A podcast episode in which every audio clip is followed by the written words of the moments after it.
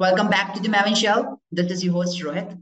Today we have Charles Fry, the founder and the CEO of Code Exitos and investor. Thank you, Charles, for getting into the show. Yeah, happy to be here. Let's get it on. Let's do it. Awesome, awesome, awesome. You know, so so we will be diving in like talking about a bunch of stuff to be how to be a successful tech entrepreneur with a technical knowledge, you know. So you've been yeah. specialized into that. So would you just like to give a quick intro of you first, how you got started, how you've been into and how long you've been into this? well, I've been at it for a long time, right? I've been at this uh, for about 30 years and uh, right out of university, mm-hmm. uh, the University of Michigan, um, I started my first tech company and been doing it ever since. Uh, I was trained as a scientist. I knew how to program. This was back in the late 1980s. And so I was an engineer. I was a technical person when I started a technical company. And then over the years, I've been involved in, in quite a few startups. Uh, some of them have been venture backed, some of them have been bootstrapped, um, all kinds of transactional work. Today, Code Exitos, we're a product development studio. So we work with other entrepreneurs who want to build and launch a digital product, software, hardware, IoT related products. So we have a lot of entrepreneurs coming to us now that are not technology oriented uh, entrepreneurs, mm-hmm. but they've identified a market, they've got a great idea or an idea that they believe in, and they need a technical team to help them build and launch the product. Uh, could be a SaaS platform or a mobile app or any of those kind of things. Mm-hmm. And so this is what we do at Code Exitos. We function as the technical design and um, production resources for for entrepreneurs who aren't programmers, who aren't engineers, and uh, it's a lot of fun. So we get to see a lot of people who wouldn't consider themselves to be technologists or software engineers mm-hmm. who are very successful at launching products. So, yep, that's what we're doing. Awesome. So, so like you were already an entrepreneur. How you got started with the entrepreneurship? Uh, so this might be hard for you and a lot of your listeners to believe, but uh, for when I started, it was not interesting to be an entrepreneur. It wasn't a cool thing to do. In fact, um, there was no internet. I know that's hard to believe for some people, but it was before yeah. the internet existed. So if you imagine 1987 or 1988, um, you know, we had mail. We didn't even really have mobile phones. Cell phones weren't uh, pervasive yet. Uh, so we had mail and we read magazines. And the magazines like Inc. magazine and Forbes, uh, Wired didn't come out yet, hadn't come out yet. Mm-hmm. They they lumped entrepreneurship into small business, and so it was for most people, it was the same as if I would have opened a barber shop or uh, uh, an auto repair store.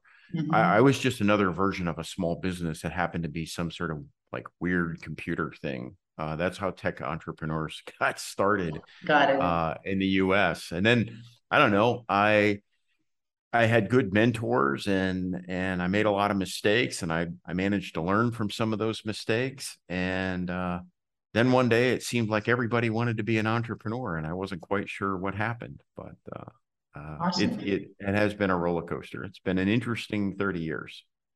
We guys are now you have already seen like we guys are entering into the web3 and web3 is booming. Blockchain is come like booming at this time. What would you like to speak about the blockchain and web3 and nowadays? Yeah well web3 um which is sort of underpinned by blockchain. So if you think of blockchain as a fundamental technology, we've had and we'll continue to have waves of fundamental technology that that become commercially viable. All right. So blockchain started out as a white paper and kind of a theoretical idea. Um, and then the more people worked on it, the more they said, wow, there's commercial opportunity here. So Web3 is really all of the things that are growing out of that blockchain technology. Um, we think it's ready uh, in some applications. There are some applications for it that it's it's the right technology. There are a lot of there are a lot of applications that it's not the right technology. Um, so we help our clients figure out.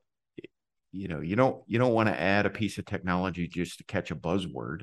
Yeah. Um, but for some for some applications, it's it's really fundamental to the way they want to have their product work. And then Web five is our take. I think it's a growing trend. We didn't create this term, but the concept of Web five is that we have traditional Web 2 technology like login, username, password, um, mobile apps, etc. And it's fused with Web 3 technology without all of the cryptocurrency, you know, hash codes, all that stuff. So the user experience seems very normal, but the underpinning technology is in Web 5. And so we're really excited about that fusion of the fundamental technology into an everyday user experience. What do you think? How long will it take to have a Web 5 experience? Uh, I think we're still figuring it out, to be honest with you. Um, we have we have a product that we're developing. It's still secret, so I can't tell you too much about it. Mm-hmm. Um, we do a lot of work that's confidential, but this entrepreneur came to us about uh, about a year ago had a very interesting idea that he wasn't thinking about web3 and and crypto technology but the more he discussed what his objectives were for his product the more we needed the technological uh, attributes of of uh, blockchain underneath and mm-hmm. so the problem was we wanted to be a widely adopted consumer application. So all the people that are early adopters of crypto are used to doing things like having wallets and setting up, you know, uh, passwords and passphrases and hash codes and eh, eh, eh, and we didn't want any of that complexity. Uh, so we started uh, about a year, year and a half ago. Uh, it's been about a year and a half working through how to hide all of the complexity of blockchain behind more traditional web and mobile apps uh, so that the user doesn't have to even know that they're you know that they're leveraging or using uh, web web 3 so we've been at it about a about a year and a half i'd say. And since then we've had other projects come up and it's uh and it continues to evolve and what do you think like how the web 2 and web 3 will revolutionize the web 5 well, I, I think that for most people, it's going to be a progression of capabilities that they have. Things like immutable identities, um, the ability to prove between parties to prove that you are who you are, that you did the things that you say you do. Let's take a really simple example. Look at LinkedIn. Uh, yeah. If you go to LinkedIn and you look at someone's profile on LinkedIn, they they tell you everything that they did. Yeah. But you don't really know that it's true. I mean, you just know that they said that, you know. So I could have gone in there and said that I'd been the former subdirector of NASA, and who would know? I wasn't. um, but with blockchain, you can start to make those things provable, right? Um, so so I think that I think we're going to start to see a lot of um, features and capabilities getting released that rely on the uh, the special technical attributes of blockchain. And what do you think? Like, see, specifically me, I am also entering into the Web three for sure next uh-huh. year. What do you think? Like, what are the core things which every like creator of NFT, you know, or creator of anything into blockchain would should know, you know, like to get into the Web3 to get the successful project launched or getting a success from the market. So what's the core things you think works best? Well, the cool things, uh, and and that's right. You and I had talked about your NFT project. Yeah. Uh, NFTs are really really amazing. We we've done a number of NFT projects, and we've done some where we've we've applied NFT technology into uh, video games and virtual reality settings, which is really sort of a uh, yeah. That's like way out on the front edge of things. Um, I would always keep when you're thinking about your NFTs, I would always keep your user in mind, your end user in mind, and make sure that they're applicable and accessible and usable to the audience that you want to have for your product. I think right now in the early phase, uh, I've seen a lot of NFT projects, for example, that require actually quite a bit of understanding about how to manage NFTs, how to have wallets, how to transfer, uh, how to do all of that sort of stuff. And that's fine if your NFT product is targeted toward a sophisticated crypto audience. Mm-hmm. But if you want widespread adoption, you're going to have to think about, well, how would somebody use this on their phone without downloading a whole bunch of stuff and learning a lot of new terms and phrases and that sort of stuff so always keep the user you always have to keep the user at the center of your product development uh, process like user experience works the best like the most a hundred percent i mean if if the user experience is bad or worse um, you won't get adoption. You won't get traction. You know, you'll have 10,000 NFTs, you'll get a couple hundred of them sold, and then it'll stall. And I've seen this. We've we've seen projects do this. And um, it usually comes back to that there's uh, two things are the two things are the problem. The first big problem is it's just too complicated to figure out how to get, keep, and trade the NFT because there's not simple user experience. Uh, the second big problem we see is there's just not enough value for the person to care about having the NFT, frankly. And so if you think about the value and the value to the end user, that has to offset the trouble it takes them to figure out how to use it, how to buy it, how to sell it, etc. Um, it can be done. There are a lot of people doing it, and there are a lot of good reasons for NFTs to exist. But a lot of the ones that we're seeing fail in their launch, uh, I don't. We haven't had any projects that have been outright failures at launch. Mm-hmm. Some have underperformed, and it's just because the, the the customer didn't see enough value in going through the hassle. I guess the hassle factor yeah. uh, of using it. So those are the things I think anybody should keep in mind if they're looking at an NFT or a crypto project is what's the user experience like and how can I make it so easy that the value of my idea comes through and is is accessible to the user. Even though what would you like to speak about those guys, you know, like there are a bunch of NFT projects in the market which are booming. CryptoPunks, mm-hmm. CryptoPunks was the one. BAYC guys are still doing the best. Next is Doodles is doing the best. And then we have VeeFriends is doing the best what the specific core these guys have, which other NFT floppers don't have, you know? Great questions. And I suppose if I knew that with a lot of accuracy, I'd I'd get rich in NFTs myself. But yeah, um, I think I think that because the market's new, there's some there's a fairly big portion of those products' success is attributed to being first. It's it's what we used to call the first mover advantage.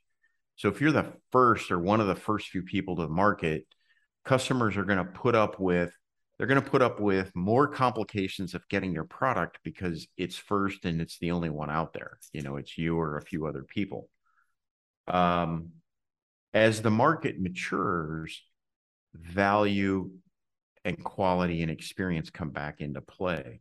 And I think all of those ones you mentioned do those things really well too. I mean, there's they've developed a community and a marketplace. They have raving fans. They have people that want to trade them. There's a sense of scarcity, but it's a lot of work. I mean, it's a lot of work, and you have to get a lot of things right and and go through very fast change cycles. And uh, I think that's what they're doing right in those particular uh, instances that you mentioned. So you are already like been into tech entrepreneurship, telling what what do you think? What, what would you like to speak specifically about, like how to be a successful tech entrepreneur, even without a technical knowledge? Well, yeah, I think it. I think it is actually the same as being a successful business of any sort. Uh, you could look at uh, really any business in the world and ask yourself what makes them successful versus other people that tried the same thing that aren't successful. There was actually a very interesting book written back in, the, I think it was in the 1990s. It was called Good to Great. and um, it was an extremely popular book. And what the author and his research staff tried to do, Jim Collins is the author. And, and what they did is they surveyed a lot of publicly held companies where they could get, you know, financial data. And they asked themselves, why do these one or two companies, why are they so much better than all their other competitors? So if you think of a type of business, I don't know, uh, a personal computer business, right? There were many, many, many dozens and 50, 100, I don't know, uh, personal computer companies, but a few of them were just so much better than everyone else. Dell, Apple, IBM, you know, yeah. and they're the ones that are still around. And so the question was, what did they do differently?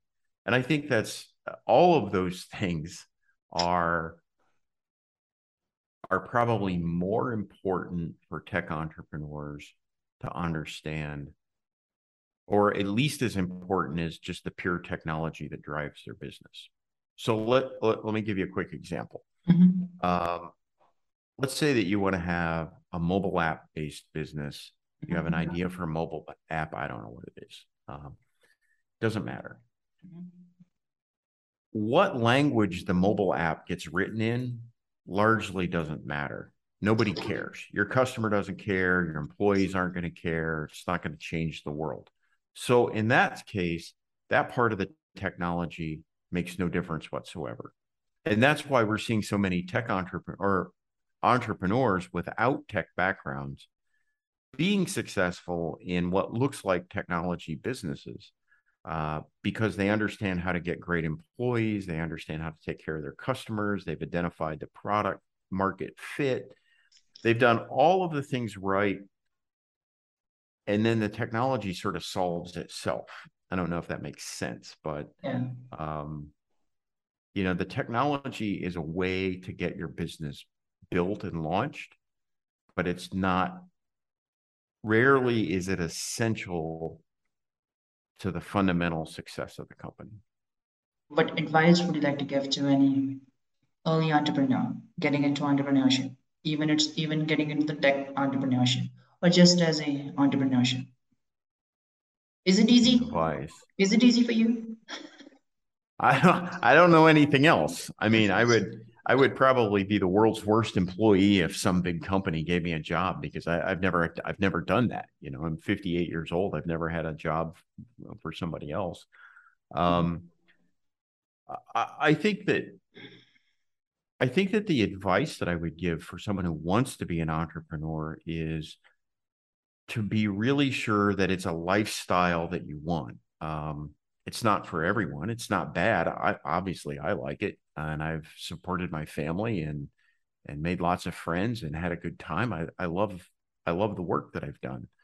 Um, but it's different, you know, and I have friends who work in say a you know Fortune 500 company and um, you know my one of my son-in-laws he works for a company and it's a very successful company and he has a great job and every year he kind of knows how to get his review and get his raise and he's got a successful career going but how that works is a mystery to me because it's a big multinational company and it has its a different set of rules and they lead a different lifestyle. So I think for entrepreneurs or people who are thinking about being an entrepreneur, my advice would be or my first piece of advice would be make sure this is really what how you want to spend your life because you'll make choices in your life and your life and your work sort of get mushed together. So you have to like it, right? And the ups and that you mentioned a roller coaster, the ups and downs. Um, I think people in big companies have ups and downs, but they're different than the ups and downs that entrepreneurs have. So talk to a lot of entrepreneurs, ask what their life's been like, see if it's a kind of lifestyle that you want to live. That would be my advice it's easy to look at somebody like Elon Musk and say, "Oh, I want to be like that."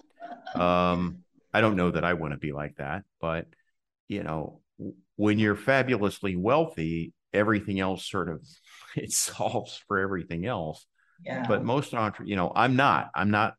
I've been a career entrepreneur. I'm not fabulously wealthy. I've I have a I have a comfortable lifestyle. I mean, my family uh, were fine, um, but it's there've been hard times, you know. So yeah. I think yeah, I think you have to look at the lifestyle. That's my advice.